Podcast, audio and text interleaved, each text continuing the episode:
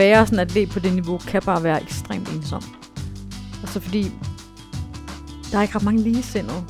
Selvom jeg har en kone, som er helt fantastisk, hun synes jo også nogle gange, jeg er rappelende sindssyg. Det synes de fleste omkring mig formentlig, fordi jeg nok er lidt sindssyg. Den her podcast er sponsoreret af Danske Spil, der hvert år sender overskuddet fra deres lotterier videre til kultur, idræts- og foreningslivet.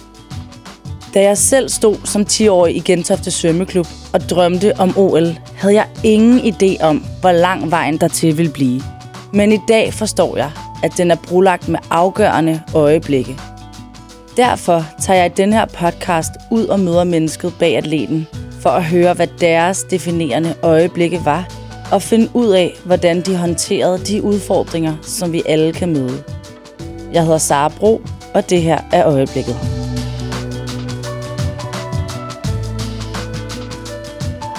Dagens gæst har reddet, siden hun var fem år gammel. Og til trods for, at hun ikke kommer fra en hestefamilie, er hun i dag Danmarks mest vindende dressurrytter. Hun har været med til E M, V M og O L og har vundet et hav af medaljer. Det er Cathrine Laudrup-Dufour. Cathrine har inviteret mig op på den gård, hun bor og arbejder på sammen med sin kone, Rasmine Laudrup-Dufour. Vi skal tale om de øjeblikke, der har haft størst betydning for hende. Og vi starter der, hvor hun for alvor turde drømme stort.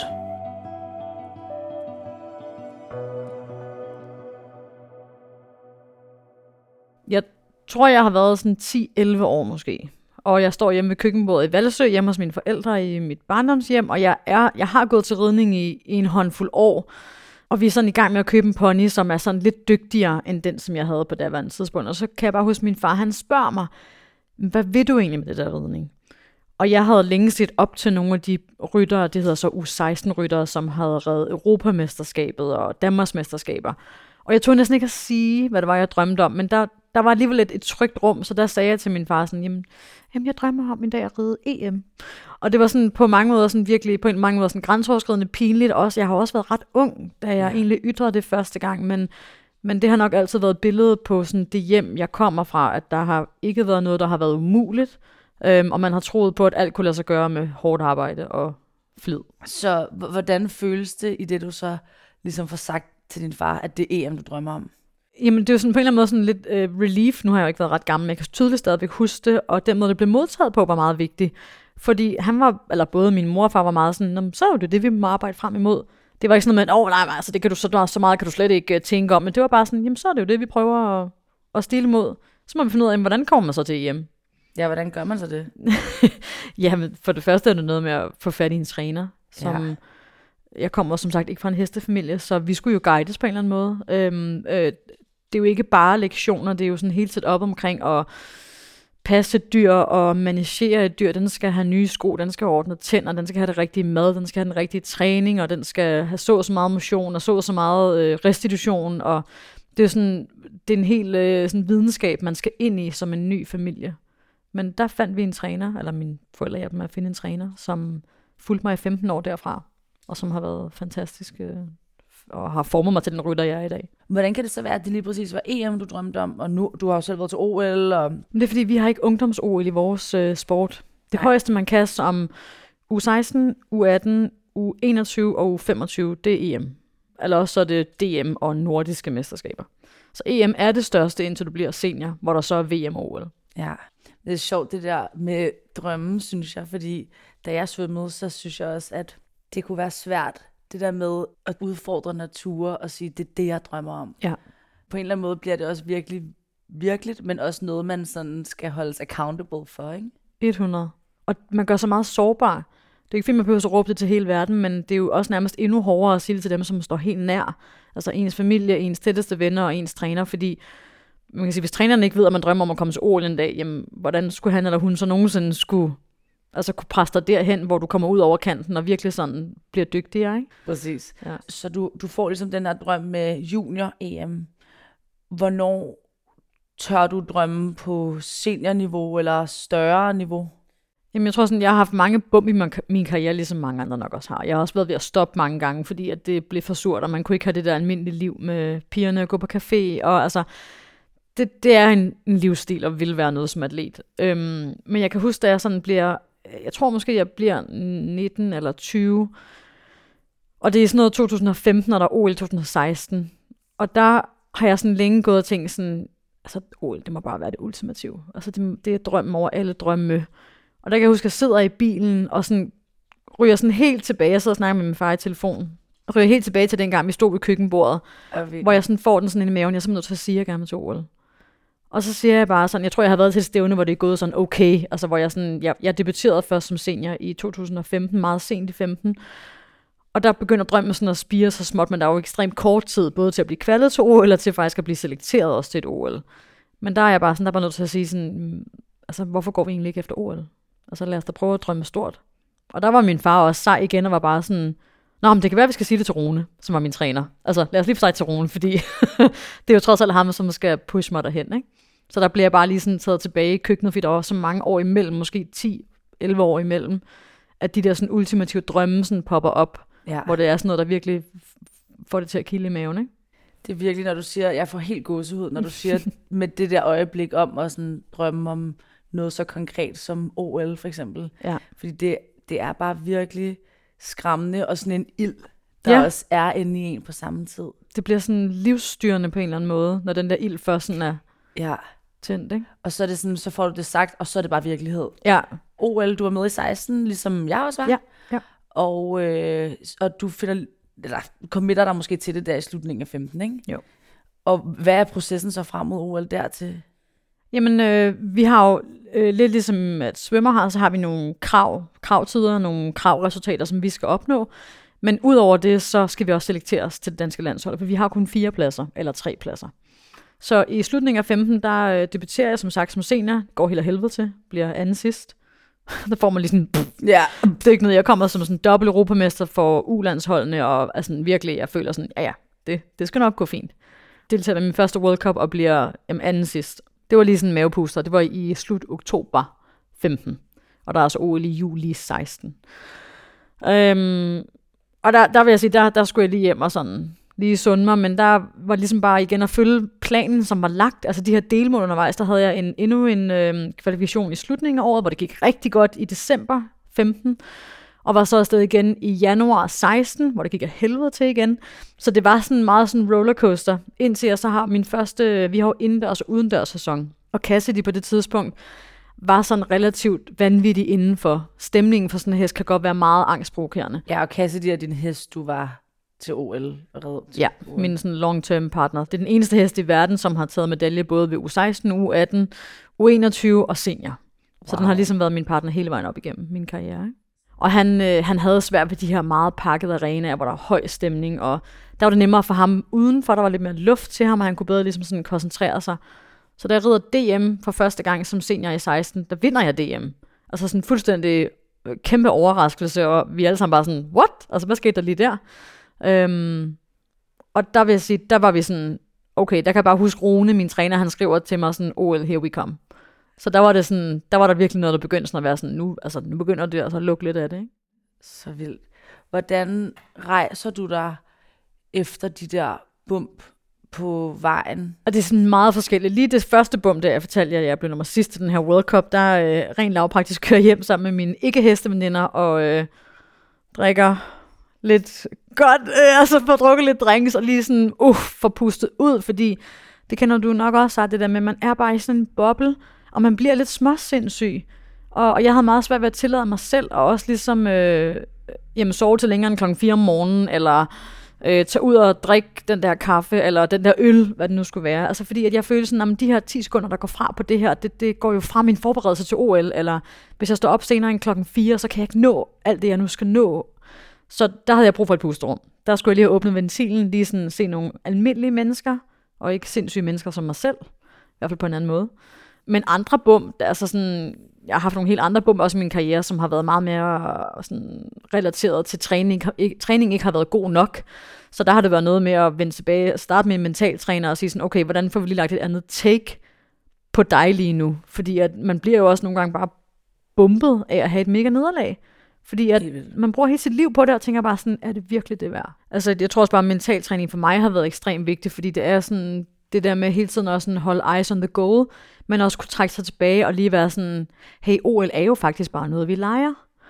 Og det er også nogle gange så, jeg tror, det, fra det første O L, jeg redde, det var sådan, største drøm i mit liv at komme til O L. Det var sådan, ah, nu har jeg været der, hvad så nu? Jeg fik mega O L-blues, selvom jeg havde altså ingen spændende resultater med hjem eller noget, men det var bare det der med at være der.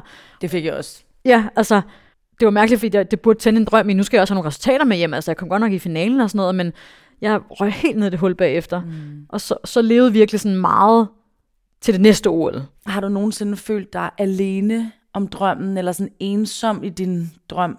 Det meste af tiden. Og det kan også være det der måde, jeg har fået det gjort på, men sådan at være sådan atlet på det niveau, kan bare være ekstremt ensomt. Altså fordi, der er ikke ret mange ligesindede. Selvom jeg har en kone, som er helt fantastisk, hun synes jo også nogle gange, jeg er rablende sindssyg. Det synes de fleste omkring mig formentlig, fordi jeg nok er lidt sindssyg. Altså det der med at gå så meget op i noget, hvor man tænker sådan, hvor andre tænker, det er jo bare en leg, det er bare et stævne. Og det er det jo også, men på en eller anden måde, så er det jo også bare en, en eller anden ild inde i mig, som aldrig kan slukkes. Og jeg tror, den har været der, sådan jeg har været helt lille. Altså mine forældre har aldrig nogensinde skulle øh, presse mig til træning eller noget som helst, fordi jeg har bare altid altså, løbet øh, efter det, der nu har været. Øhm, men ja, jeg, det er da enormt ensomt. Og øh, mange af det der med, at man skal forsvare nogle beslutninger, man tager, og det er sådan, og det, for mig har det også været ekskluderende. Fordi der er bare vildt meget af sin familie, man siger nej til, og med sine venner, og altså heldigvis har jeg nogle fantastiske venner, som bare har hængt ved. Men jeg kan da ikke beskrive, hvor mange gange jeg har meldt fra til alt muligt mega vigtigt. Altså om det så er bryllupper, eller altså sådan, selv sådan noget. Og det, det kommer bare anden prioritet. Og det er skræmmende også, når man sidder og taler om det, men det ved du jo også. Altså sådan, nu for, jeg har jo en, lidt mulighed for en længere karriere, end I har, men for jer, altså vinduet er så lille, mm. hvor man har O L-potentiale og kan blive ved med at gøre det, jamen der er man også nødt til i gåseøjne at slå til. Det er jo det der med sådan prioriteten, som bor inde i en selv. Og jeg tror, at atleter, som bliver gode, de ville ikke heller have været til gymnasiefest. Nej. Fordi så, så var de ikke kommet dertil, hvor de var kommet. Det tror jeg, du har så ret i. Og når man så endelig har den tid til at stå der og drikke sig pissestiv til en eller anden fest, så føles det også bare så godt og så rigtigt. Altså, hundrede det kommer jo tit på bagkant af et stort stævne, ja. Eller, og præcis. Så står man ligesom der, og så er det forløsningen. Ja. Men jeg synes virkelig, det er interessant, det der med drømmen. Føler du, der er forskel i forhold til ensomheden i drømmen nu, kontra da du var yngre? Mm, helt klart. Jeg føler, jeg er sådan et andet setup nu. Altså alene det, jeg deler livet med Rasmine, min kone, som jo har samme øh, altså passion for heste, og vi driver det her sammen. Det gør, at ensomheden er slet ikke så alt overskyggende, som den har været. Fordi jeg har, ligesom Rasmine, jo så også min bedste ventil, kan man sige. Ja. Og hun forstår, og hun jeg prøver at forstå og acceptere, sådan, at nogle ting er på en vis måde. Altså, jeg skal ikke lægge låg på den sportsperson, jeg er. Jeg kan være den atlet, jeg er. Jeg kan være det menneske, jeg er. Og det giver bare en helt anden ro. Det er jo ikke nogen hemmelighed, at hestesport er en dyr sport. Støttede din familie der i det? Kunne de det? Og, altså, eller var der sådan nogle, nogle snakke om, at øh, det er jo også økonomisk, en stor økonomisk ballast? Ja, selvfølgelig var der snakke om det. Men altså, mine forældre har altid brugt... Øh, En ting er, at de har brugt alle de penge, de havde på sporten, men hvad vigtigere er, tror jeg, det er, at de har brugt al deres tid.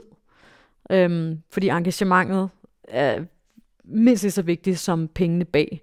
Øhm, det er klart, når man når til et vist niveau, så skal der købes nogle rigtig, rigtig dyre heste ind. Og det er ikke, fordi jeg har fået billige, billige heste, men jeg har heller ikke fået øh, dyre, dyre heste, så... Det er sådan en mærkelig snak, fordi jeg har aldrig følt, at jeg ikke har fået som de andre, fordi jeg har fået nogle fantastiske heste, som har passet til mig. Og i min sport er det jo meget med makkerskabet at gøre. Jeg tænker, at din sport, sådan, der, der er ikke så stor, altså jo, det kan godt være en bedre dragt at dyr end en anden, men I er lidt mere på lige fod måske, hvad angår med økonomi. Hvor her er der, kan der jo gøres nogle indkøb, som kan give en nogle væsentlige fordele. Men det er aldrig noget, jeg har følt mig mærket af, fordi så har jeg bare været sådan, så kan jeg jo til gengæld stå op to timer før og træne to timer mere. Og så må det jo ligesom gør op for det, ikke? Så jeg vil sige, at mine forældre har altid gjort alt, hvad de kunne. Men altså, når det er sagt, så har mine kollegaer jo været Eko og Lego, og det er jo sådan lidt nogle andre. Har du følt, det har været unfair? Nej. Nej. Aldrig. Jeg, jeg kan godt høre det, du siger, at, at så har du nogle andre ting, du kunne rykke på, ikke? Jo, jeg har altid kunne rydde op med dem, eller rydde forbi dem. Ja. Så det har aldrig været... Øh... De har også slået mig mange gange, jeg har slået dem mange gange, så jeg, jeg har aldrig følt, at... Jamen, altså... Jeg tror ikke, der er noget sport i verden, hvor penge kun kan afgøre det. Det er jo det, der er med sport. Det er jo også arbejde, du lægger i det, og atleten bag. Og så der, altså, en dygtig atlet vil altid shine igennem. Penge eller ikke penge, eller verdens bedste hest, eller ikke verdens bedste hest. Nu sagde du, at Cassidy ligesom har været vindende i rigtig mange år, og sammen med dig, hvad jeg tænker også set udefra, har det jo også gjort et meget særligt makkerskab. Altså, man kunne forestille dig, hvis du havde købt Cassidy lige inden I præsterede bedst, havde det jo ikke været det samme. Slet og måske ikke. Heller ikke det samme til, altså ild til, til projektet. Overhovedet ikke, og det der er med vores sport, eller med min sport, det er jo sådan, at jeg kan for eksempel bedst lide at købe hestene unge, fordi så har man for det første mange år til at lære hinanden at kende rent mentalt, hvilket i al sport jo betyder vanvittigt meget. Og særligt når jeg skal kommunikere nonverbalt med et dyr, som har alle mulige instinkter, som det er drevet af, udover at den, jeg selvfølgelig skal lære den en hel masse knapper. En anden ting er, at sådan, alle rytter i verden har forskellige kroppe. Vi vejer forskellige, vi har forskellige længder ben, forskellige længder arme, forskellige tyngdepunkter. Så alle de knapper, som bliver... Det er ligesom, man skal se hesten som sådan en flyl, der bliver specielt snikkereret. Alle knapper sidder specielt. Sådan på siden af maven, der sidder måske sådan halvtreds knapper. Ja. Så hvis du trykker på den, betyder det noget. Den heroppe betyder noget helt andet. Og den der betyder sådan noget helt tredje. Så alt det, det tager jo overvis at installere. Så det vil sige, at de er jo installeret efter mig. Når der så kommer en anden en op, så er det faktisk sindssygt svært at overtage. For det kan godt være, at den, jeg kan lide knappen sådan, sådan, sådan, men den anden rytter kan måske bedre lide den anden rækkefølge rundt. Klart. Og så kan det fuldstændig rode rundt i alle signaler.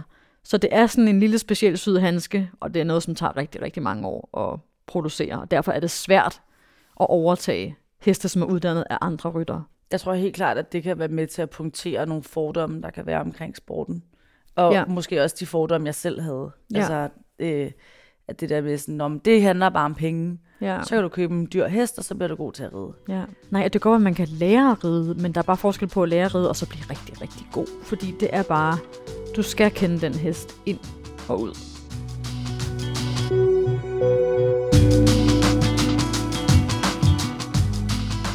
I december tyve nitten er Cathrine med til det svenske Grand Prix-stævne Saab Top ti. Her kæmper de ti bedste ryttere i verden om sejren. Og selvfølgelig den store pengepræmie, der også følger med. Cathrine er taget afsted med sin hest Cassidy, som er ved at være pensionsmoden. De har været med før, men aldrig vundet stævnet. De når til finalen og er oppe mod verdens etteren.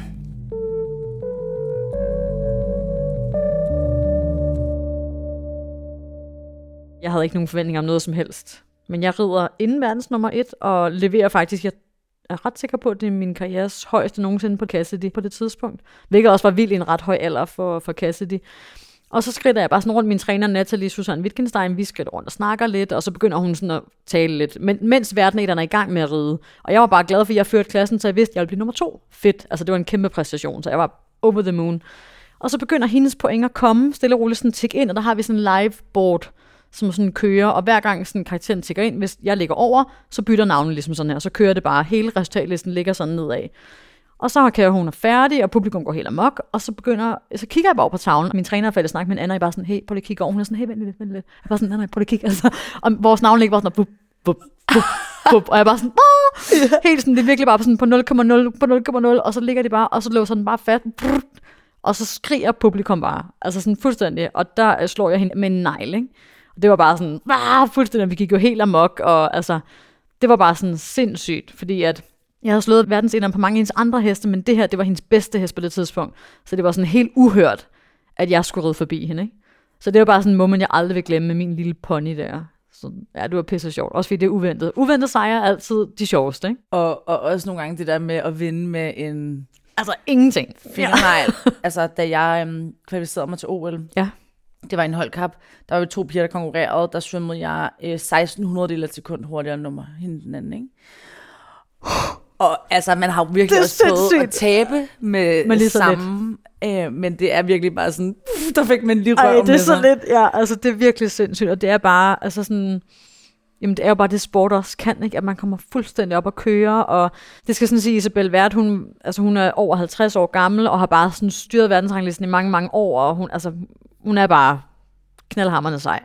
Men publikum synes også, det er lidt sjovt, når der så kommer sådan en lille grønskolding, og lige sådan en gang med en flov til lige, og så de var jo også bare helt vildt med mig. Og det tænker jeg, det ved du jo også, altså en arena, som er med en, det er jo bare for sindssygt. Altså, en ting er at lave en præstation, der bare er vanvittig, men når arenaen så også eksploderer fuldstændig, det giver bare sådan noget, man aldrig glemmer. Hvad, hvad følte du lige i det øjeblik? Jamen bare den, bah! Og så vi var fuldstændig op og køre, og jeg bare nærmest hoppede op og ned på Cassidy, og Nathalie kom løbende over, og vi råbte og skreg, og bare sådan helt, øh, helt ustyrlig, barnlig også på en eller anden måde, men det var bare ren glæde jo, fordi den der uventede glæde af sådan, what?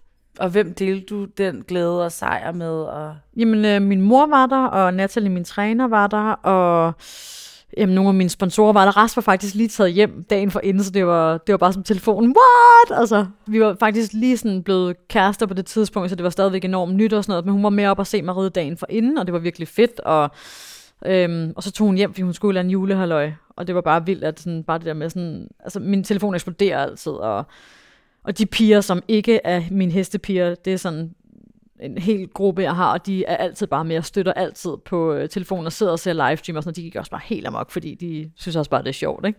Og det der, jamen jeg ved ikke, det var bare, det er fedt at dele, og øhm, ja, jeg kan bare huske momentet, det var crazy. Altså det var virkelig bare sådan, wow. Også fordi den gamle hest, altså sådan, jeg kan bare huske, da jeg steg op på podiet, de har sådan ret crazy podium med sådan nogle flammer og sådan noget bagved, og det var virkelig bare sådan, okay, tag det lige ind, altså sådan den her gamle hest, der bare har taget mig fra altså fucking nul til at stå her og vinde sådan verdens største stævne, og over de gamle damer, som stod ved siden af, og det var bare sådan lige sådan en tik på øh, C V'et. Kan du huske, hvad du følte, da du stod der på podiet? Ja, altså der havde jeg tårne helt, øh, helt ude, ja. Og det er sådan, Cassidy kan altid få mine tårer frem, fordi det er sådan, da vi køber Cassidy, der siger alle sådan, det bliver ikke en Grand Prix-hest, og hvorfor skal I have den, og... Altså sådan, og jeg var bare sådan, jeg skal ikke hedde Grand Prix. Jeg var juniorrytter, altså U seksten og U atten på det tidspunkt, så der var ikke, altså sådan, jeg var ligeglad, fordi jeg skulle aldrig ride senior. Og den har bare, der er så mange, der har tvivlet på den hest undervejs igennem alle de år. Jeg er bare stolt af, at, at han har kunne præstere det, han har kunnet, og har udviklet sig på den måde, han har, og kunne være med blandt verdens bedste, trods det, at alle bare sagde sådan, hvad er det for en lille tyk pony? Og... Ja. Det må betyde noget helt særligt. Ja, og så fordi jeg nok, altså, griner også nogle gange, når... Jeg snakker med Rasmus, jeg har været sammen med Rasmus i fire år, og Cassidy har jeg haft i tretten år, ikke? Så det er fjorten år snart, det her. Så det var sådan, det der sådan, det er nærmest sådan en livsviden, ikke? Altså en partner, jeg bare har haft, siden jeg var ret ung, ikke? Og nu lever han bare det fedeste pensionistliv. Altså han bliver lukket ud i vores private have hver evig eneste dag, og han løber selv ind og ud, som han vil, og jeg føler ligesom, jeg kunne lave sådan en full circle for ham, og jeg har givet ham det bedste, jeg kunne. Jeg tænker også bare i forhold til øhm, det der med drømme, ikke? Og ensomheden omkring det. Mm. Der må det også have været dejligt at have. Altså, det har jo været lidt jeres, jeres tos drøm. Det er selvfølgelig en drøm, du har... Ja, øh, proppet ned over ham, ja. ham. Men, ja. Øh, men, men måske lidt af den der ensomhed. Mm. Det er jo derfor mange ryttere knyttes sådan til en hest, fordi at der føler man en eller anden form for samhørighed. Altså sådan, når jeg er i det element, så er jeg hel. Altså sådan, der er jeg... Og det er også sådan det der med, hvor, hvor skældner atleten, og hvor skældner personen. Jamen, der er ikke rigtig noget skælden. Altså for mig, eller for mange ryttere, det er jo sådan... Det er både ens livspassion, det er også tit vores arbejde, og det er også vores fritid, og det er også vores hobby, og altså sådan alt flyder bare sammen. Så det bliver ligesom sådan den der ene hest, som man har tilbragt, mange rytter tilbringer måske ti år med den samme hest eller mere.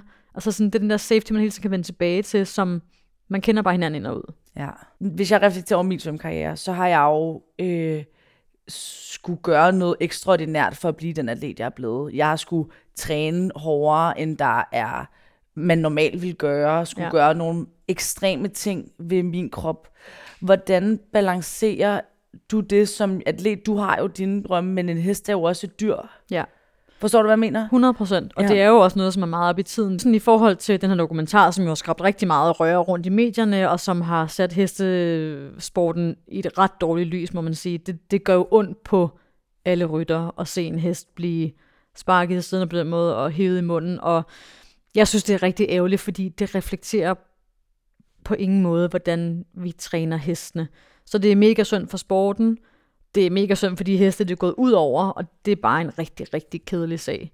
Og egentlig så er jeg også sådan lidt ked af, at jeg skal blive ved med at snakke om den, fordi jeg føler, det er så langt fra det, som jeg står for, og det, som vi gør her hver evig eneste dag. Altså man skal bare huske, at øh, de fleste hestepiger og drenge, vi er jo så sindssyge, så vi kan jo ikke engang altså, tage nærmest på ferie, fordi hvad så hvis den ikke får nok at drikke, eller hvad så hvis den ikke lige bliver nusset bag øret, som den plejer. Og, altså vi plejer jo de her heste som vores børn, og man vil gå igennem ild og vand for dem, og villig til at ofre alt, hvad man ejer, og også det, man ikke ejer, for at holde dem i live, og de har det godt.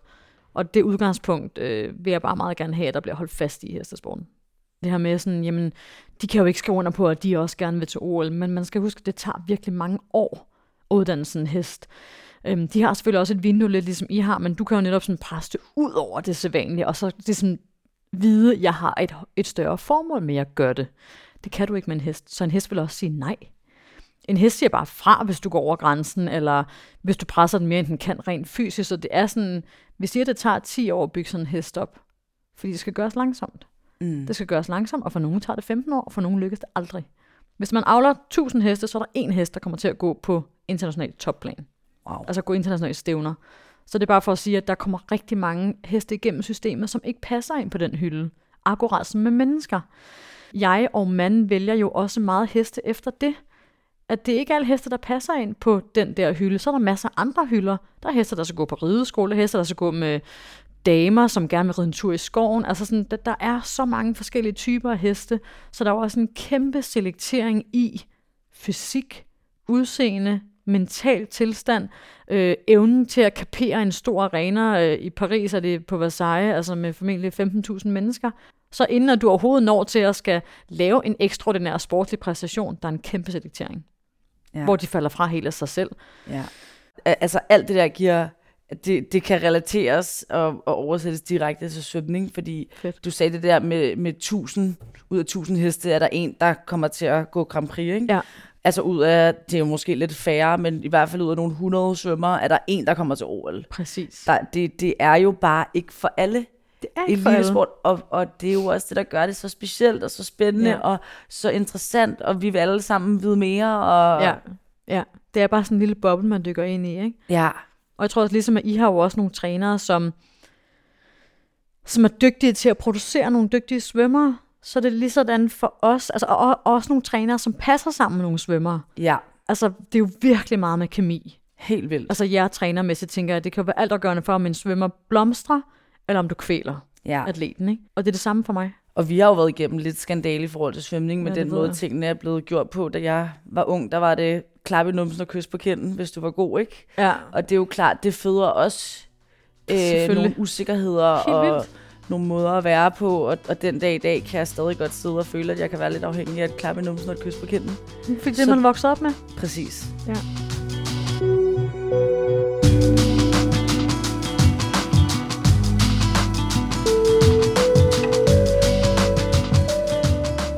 Året er tyve enogtyve, og O L i Tokyo bliver endelig afholdt.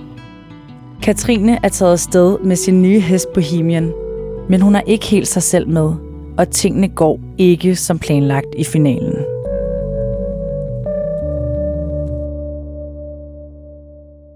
Foråret for det O L skal siges, for det første så er det blevet skubbet et år mm. på grund af corona. Det skulle have været tyve tyve, og der øh, lå Bohemian virkelig i sit livs absolute topform. Så det var selvfølgelig første irritation, at det O L det blev flyttet. Øh, så er det år mere i helvede, hvor man ligger sådan, åh, du ved, så er det O L, uh, så er det O L, vi er altid lidt tight den sidste sæson op til et O L. Rasmine og jeg, vi har flyttet bondegård, vi flyttede fra min forældres bondegård til den bondegård heroppe i Fredensborg i øh, maj måned, og øh, flytter ind med femogtyve heste og nyt team, og vi skal drive det her for første gang selv. Og jeg tror, jeg, vi har været her, nu siger jeg, fire dage, og så tager jeg til min første O L-udtagelse. Er væk en uge, er væk en uge mere. Altså lige hjemme en uge, og går så i camp. Så, altså på den anden side af jorden. Så det var også bare meget sådan, hej hej Ras, du, du ringer bare, hvis der er noget. Jeg er lige over på den anden side af jorden, så jeg håber, du bare selv fikser det. Altså det var sådan, det var svært lige at trække stikket på det tidspunkt, og sige sådan, nu skal jeg lige lege sport. Øhm, og Bohemian gik fantastisk, og det var et, et fantastisk O L på mange måder. Men for mig var det bare, jeg kom for at tage metal. Så inden sådan må fire to gange, altså der ringer jeg til Ras, da jeg stiger af i finalen, og den sidste englænder slår mig og bare sådan, nu vil jeg bare hjem, jeg kan ikke mere, og det var bare ikke det hele værd overhovedet. Og, altså der var jeg virkelig sådan, shit, der blev jeg bare hjem. Ja. Der havde jeg bare fået nok af O L, jeg havde bare fået nok af, at heste skulle stå foran alt andet, og jeg ville bare hjem og have sådan styr på vores liv sammen her. Det er sådan nok... sportsligt min største skuffelse nogensinde. Og det kan lyde sådan virkelig snobbet, ved nummer fire til O L var sådan, det var da virkelig flot. Ja, men jeg kom for at tage metal. Og jeg lå til at tage metal, men er bare ikke god nok i finalen. Og jeg kan ikke engang sige sådan, det var også fedt, at jeg gik en hel masse galt. Ja, vi havde et fantastisk ridt. Der var bare tre, der var bedre. Så den var tough, altså. Men tough på en anden måde end Rio. Fordi Rio, der var jeg bare sådan, jeg var til O L, lallede rundt og kom hjem og havde mega blues, og kunne slet ikke sådan finde tilbage i min hverdag. Hvor efter Tokyo, der var jeg bare sulten. Der skulle jeg fandme bare hjem og træne. Fordi den fjerde plads der, den skulle bare ikke have siddende på mig. Hvad er ligesom settingen, da du finder ud af, at du er blevet nummer fire? Hvor er du henne, og hvem er du sammen med? Jeg står i mit øh, mest svedige tøj, og har reddet i de her femogtredive grader og tusind procent luftfugtighed, så jeg lugter knu og sveder i hele, hele systemet, og har ligesom set den sidste englænder, og hendes point er tappet ind, og øh, bare pisse dårlig humør. Gå ned mod stallene, det er sådan en kæmpe militæranlæg, der er blevet bygget i Tokyo. Og vi red jo mega, mega sent om aftenen. Nu siger jeg klokken treogtyve tredive måske. Jeg var skidtræt og havde været nervøs i flere uger, og var bare bumpet og går faktisk alene bare ned mod stallen, og bare sådan ringer til Ras og bare tuder i telefonen, går ned og tager mit tøj af, og ligesom rækker af, og bare sådan, nu skal vi bare have pakket og færdig, og jeg tror bare sådan, der kunne jeg bare ikke være i det mere. Altså, der bliver det nemlig bare sådan klart, øv, den her leg gider bare ikke at lege lige nu. Mm. øhm, Ja, det, og det er sjovt det der med, du bruger jo den der term meget med en, en leg, ikke? Og det er, altså, det er sport jo, det skal være sjovt, men der er noget mega særligt ved O L. Mega særligt. Det er så intenst, og jeg husker selv, da jeg skulle til O L, det var, jeg var jo ikke sådan aktivt nervøs hele tiden, nej, men i mange måneder kan man sådan tabe ind i, og lige få mm. sådan øh, ned i maven, ikke? Ja. Og, og der slår en koldbøtte, og ja, folk taler om det, medierne taler om det, man bliver lige pludselig mere interessant. Øh, ja. det, det, bliver, det kan blive lige så meget, som det er fedt, når det er ens verden, så kan det også blive alt overskyggende. Fuldstændig. At man er til sidst bare ved at brække sig, og jeg fik næsten følelsen af, at du skal det være overstås. hundrede Og det er også pisseavligt, ikke? Pisseavligt, og det er det der med, at man går og bygger op, og jeg tror, det er derfor, jeg føler en anden ro nu til mit tredje O L, at jeg håber, jeg kommer ind til det med en helt anden overskud. Fordi jeg ved, det kræver mere end et normalt stævne. Altså, fordi der er så meget mere til det, ikke? Men det er bare sådan, lige der, der bliver man bare sådan, åh! Og så man rejser til Tokyo for at få det der til at køre, og man bor på de der skide værelser sammen med sine kammerater, man kan ikke engang have sit eget privatliv, og sådan, det er bare, der, der var det bare sådan virkelig for mig sådan, no, det var ikke det værd.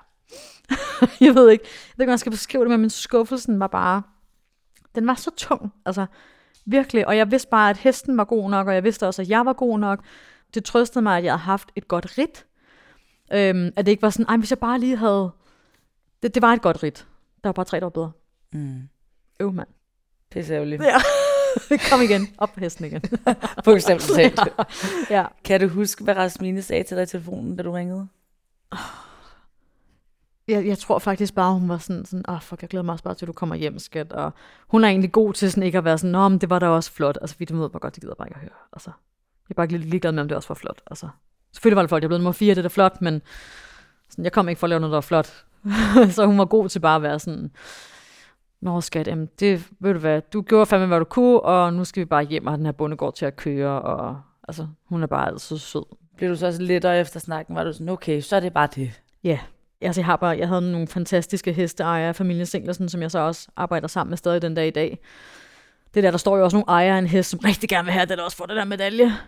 Og de var bare fantastiske. Altså, de var bare sådan, vi ved, du gjorde alt, hvad du kunne. Du ville lige så meget, som vi ved det, og det er bare ærgerligt, det er bare ikke lige hvordan i dag. Altså, jeg har virkelig nogle fantastiske mennesker i teamet, som bare er med til at gribe en, når man lige står der, ikke? Nogle gange, så skal sol, måne og stjerner også bare lige stille sig, så pff, der var den bare lige, ikke? Og den aften i Tokyo, det var bare ikke lige der.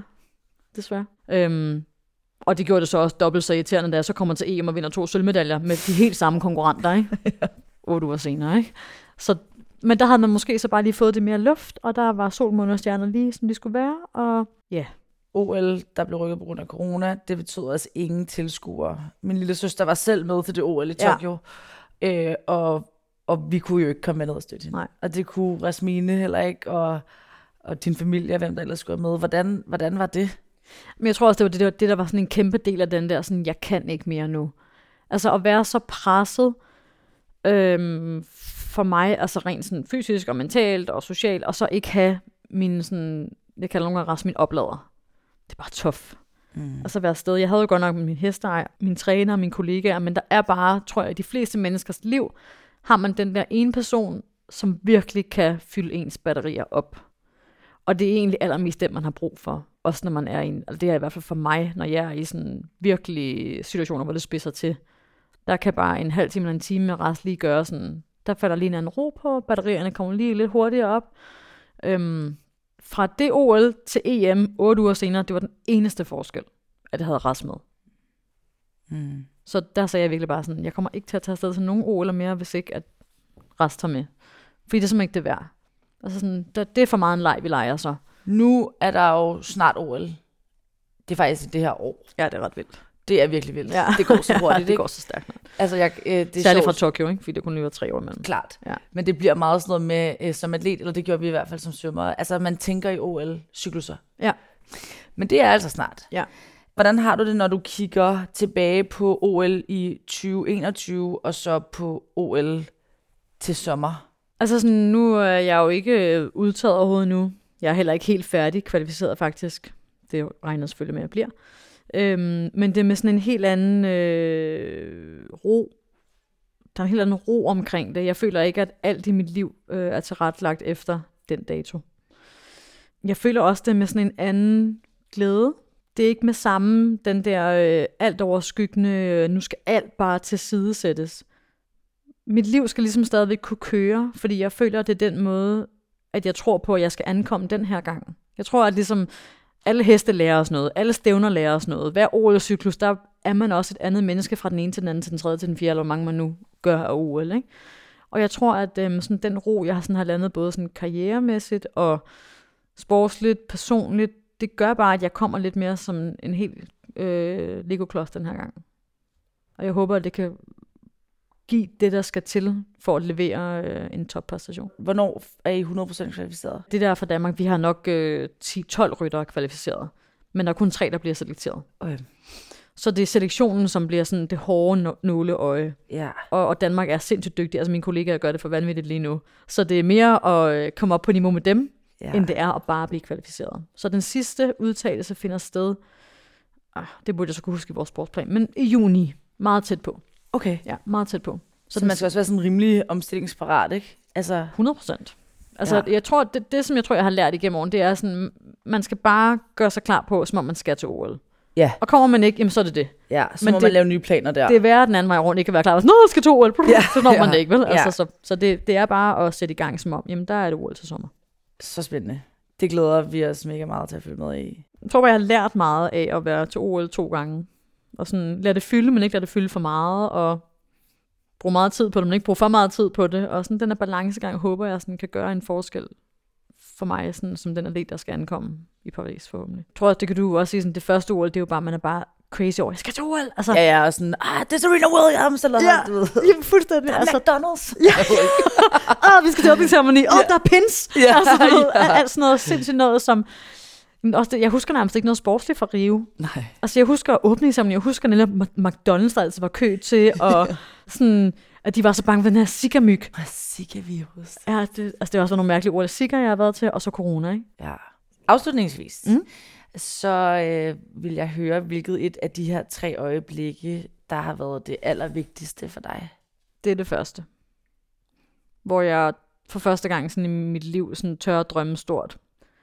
Jeg er ret sikker på, at det sådan øjeblik har været sådan meget gennemsyrende i forhold til sådan den atlet, jeg er blevet. Den atlet, jeg har tur at være undervejs. Jeg har altid tur at drømme stort, selvom at øh, folk tit har rystet på hovedet af mig og tænkt sådan, hvad er det, hun laver? Altså, hvad tror hun, hun er eller kan? Eller... Og jeg tror lige så meget, det var sådan den måde, det blev modtaget på. At det blev, det blev ikke skudt ned. Det var bare sådan, nå, jamen så prøver vi da bare på det. Så det var med sådan en lethed. Øh, så sådan alt, hvad jeg sådan har drømt om og turde sigte efter, der er også meget, som jeg ikke har nået. Det skal man også huske undervejs. Der er mange drømme, som man ikke lige får hævet ned fra hylden, og mange delmål, som man fejler på. Men der er aldrig nogen drømme, som er blevet skudt ned i mit hjem. Og det er noget, som jeg også lader gennemsyre sådan mit liv generelt. Der er aldrig noget her, som ikke kan lade sig gøre. Hverken for mig og Rasmine, for kunder, for mine elever, for dem, som jeg træner sammen med. Jamen, der skal være sådan et åbent rum, hvor det er trygt at drømme. Så er det godt, at man må sætte sig ned og sige sådan, okay, men vi er godt klar over, at der er et mega lang vej til den drøm. Men så må vi jo cutte det ned i små stykker. Sådan, hvad skal der til, for at vi i hvert fald kommer i nærheden af, og kan sådan måske række ud efter det der en dag. Så det er bare blevet meget formende for, hvordan jeg er som menneske og atlet. Og det er meget inspirerende. Tusind tak for det.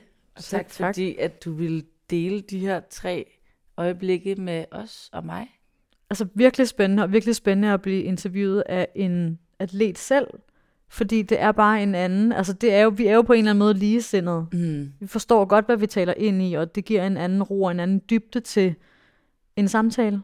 Præcis. Det er jeg virkelig taknemmelig for, at, at du føler det, og øh, det har også bare været derfor, at jeg synes, at den her podcast er så fed at lave, fordi at jeg har fornemmet, at der er alt for mange rigtig gode historier, der går tabt, ja. Som jeg selv er blevet inspireret af, og som jeg er sikker på, at mange andre også vil blive.